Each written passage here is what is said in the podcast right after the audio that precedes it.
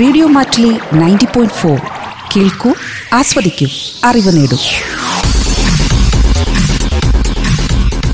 Radio Mattoli മാറ്റത്തിന്റെ ശംഖുലി.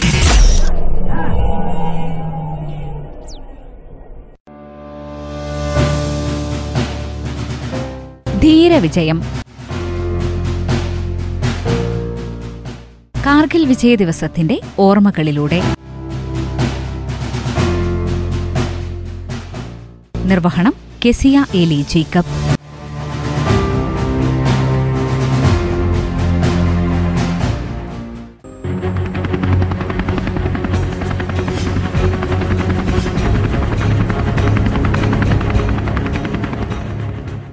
കാർഗിൽ വിജയത്തിന്റെ ഇരുപത്തിനാല് വർഷങ്ങൾ.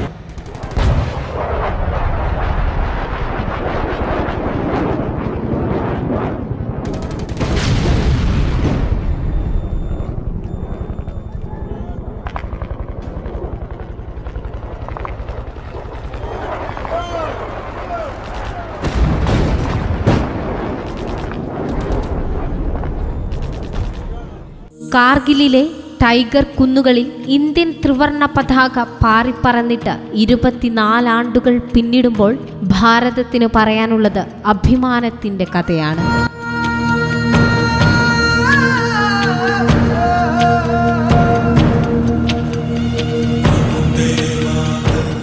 ആയിരത്തി തൊള്ളായിരത്തി തൊണ്ണൂറ്റി ഒൻപതിലെ മഞ്ഞു മൂടിയ മെയ് മാസം.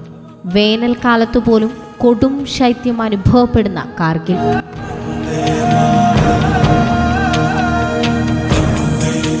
മൈനസ് മുപ്പത് ഡിഗ്രി സെൽഷ്യസ് വരെ മഞ്ഞ് താഴുന്ന ഹിമാലയ മലനിരകളാൽ ചുറ്റപ്പെട്ട തന്ത്രപ്രധാനമായ പ്രദേശം.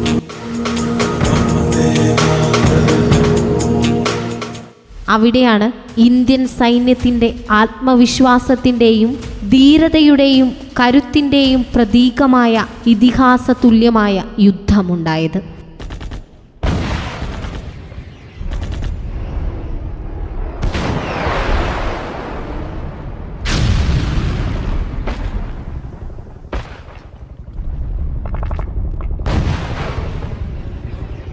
ആയിരത്തി തൊള്ളായിരത്തി തൊണ്ണൂറ്റി ഒൻപത് മെയ് എട്ട് മുതൽ ജൂലൈ ഇരുപത്തിയാറ് വരെ കാർഗിലിലെ ടൈഗർ ഹിൽസിലും നിയന്ത്രണ രേഖയിലുമായി നടന്നതാണ് ഐതിഹാസിക കാർഗിൽ യുദ്ധം.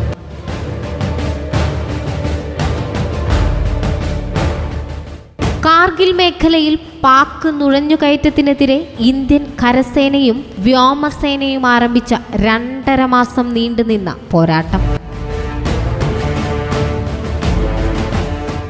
ആയിരത്തി തൊള്ളായിരത്തി തൊണ്ണൂറ്റിയെട്ടിലാണ് പാകിസ്ഥാനിൽ നിന്നെത്തിയ സൈന്യം നിയന്ത്രണ രേഖ കടന്ന് ഇന്ത്യൻ പ്രദേശത്തേക്ക് നുഴഞ്ഞു കയറുന്നത്. പ്രദേശത്തെ ആട്ടിടയന്മാരാണ് അപരിചിതരുടെ സാന്നിധ്യം ആദ്യം കണ്ടെത്തിയത്.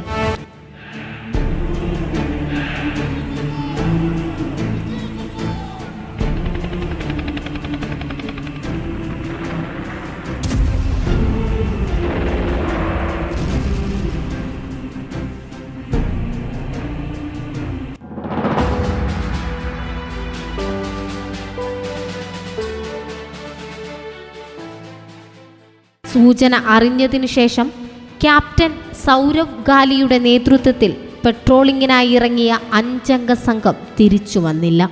പിന്നെ സമയം കളയാനുണ്ടായിരുന്നില്ല. ഇന്ത്യൻ സൈന്യം ആ വലിയ സൈനിക മുന്നേറ്റത്തിന് ഒരു പേരിട്ടു. ഓപ്പറേഷൻ വിജയ്.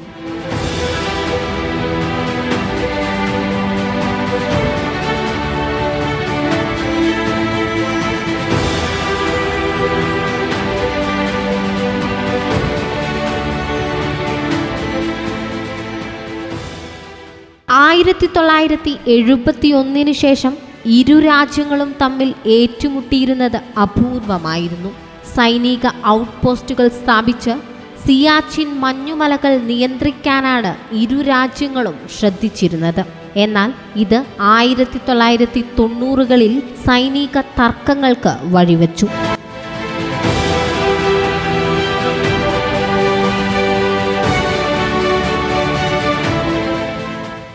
ആയിരത്തി തൊള്ളായിരത്തി തൊണ്ണൂറ്റിയെട്ടിൽ ഇരു രാജ്യങ്ങളും ആണവ പരീക്ഷണങ്ങൾ നടത്തിയതിനെ തുടർന്ന് പ്രശ്നം വീണ്ടും രൂക്ഷമായി. ആയിരത്തി തൊള്ളായിരത്തി തൊണ്ണൂറ്റിയൊന്നിൽ നടന്ന ലാഹോർ പ്രഖ്യാപനത്തിലൂടെ രാജ്യങ്ങൾക്കിടയിൽ സമാധാനം നിലനിർത്തുക എന്ന ധാരണയിലെത്തി. എന്നാൽ ഈ സമയത്ത് നിയന്ത്രണ രേഖ കടക്കാനുള്ള നീക്കത്തിലായിരുന്നു പാകിസ്ഥാൻ.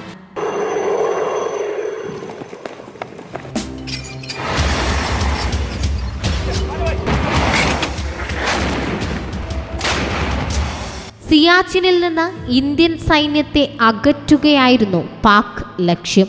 സിയാച്ചിനിലെ ഉയർന്ന പ്രദേശത്ത് തമ്പടിച്ചിരുന്ന പാക് സൈന്യത്തിന് ഇന്ത്യൻ സൈന്യത്തെ ഉന്നം വയ്ക്കുവാനും തകർക്കുവാനും എളുപ്പത്തിൽ സാധിക്കുമായിരുന്നു. എന്നാൽ ഭാരതത്തിന്റെ പട്ടാളക്കാരുടെ ചങ്കൂറ്റത്തിന് മുന്നിൽ പാക് സൈന്യത്തിന് പിടിച്ചു നിൽക്കാനായില്ല.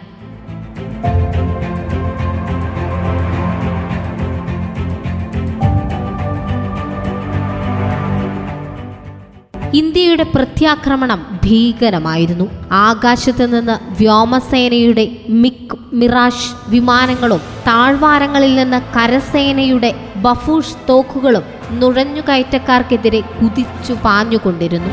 പാക് ഔട്ട്പോസ്റ്റുകൾ തകർക്കുകയും സിയാച്ചിനിലെ ഉയർന്ന പ്രദേശങ്ങൾ കീഴടക്കുകയും എഴുന്നൂറോളം സൈനികരെ വധിക്കുകയും ചെയ്തു.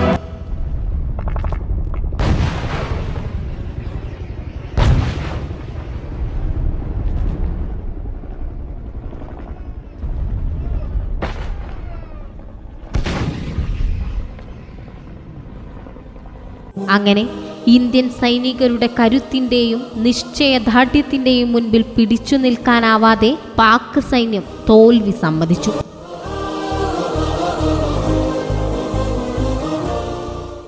ഒടുവിൽ ജൂലൈ ഇരുപത്തിയാറോടെ ദൗത്യം വിജയകരമായി പൂർത്തിയാക്കിയ ഇന്ത്യൻ സൈന്യം കാർഗിലിലെ ടൈഗർ ഹിൽസിൽ ഭാരതത്തിന്റെ ദേശീയ പതാക ഉയർത്തി.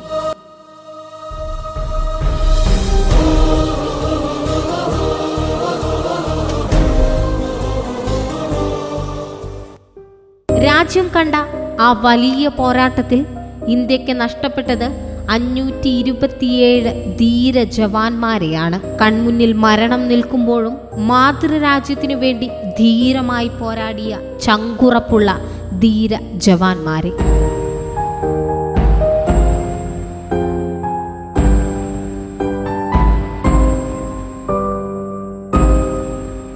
ശരീരം തകർന്നപ്പോഴും വെടിയുണ്ടകൾ പാഞ്ഞെടുത്തപ്പോഴും അവർ ഒരടി പോലും പതറിയില്ല മനസ്സ് തളർന്നില്ല लौटा दे जन्नत वो मेरी खुदा से मन्नत है मेरी लौटा दे जन्नत वो मेरी തലമുറകളിലൂടെ ഭാരതത്തിന്റെ ഓർമ്മകളിലൂടെ ഇന്നും ജീവിക്കുകയാണ് അവർ वो अमन वो चमन का नजारा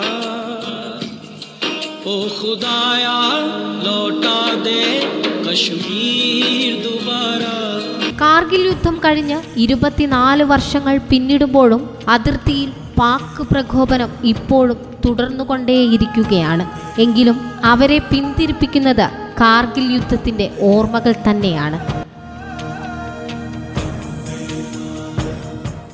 കാർഗിൽ ഓർമ്മയുടെ ഈ ദിനത്തിൽ ഇന്ത്യൻ സൈന്യത്തിന് ഹൃദയത്തിൽ നിന്ന് പ്രണാമം.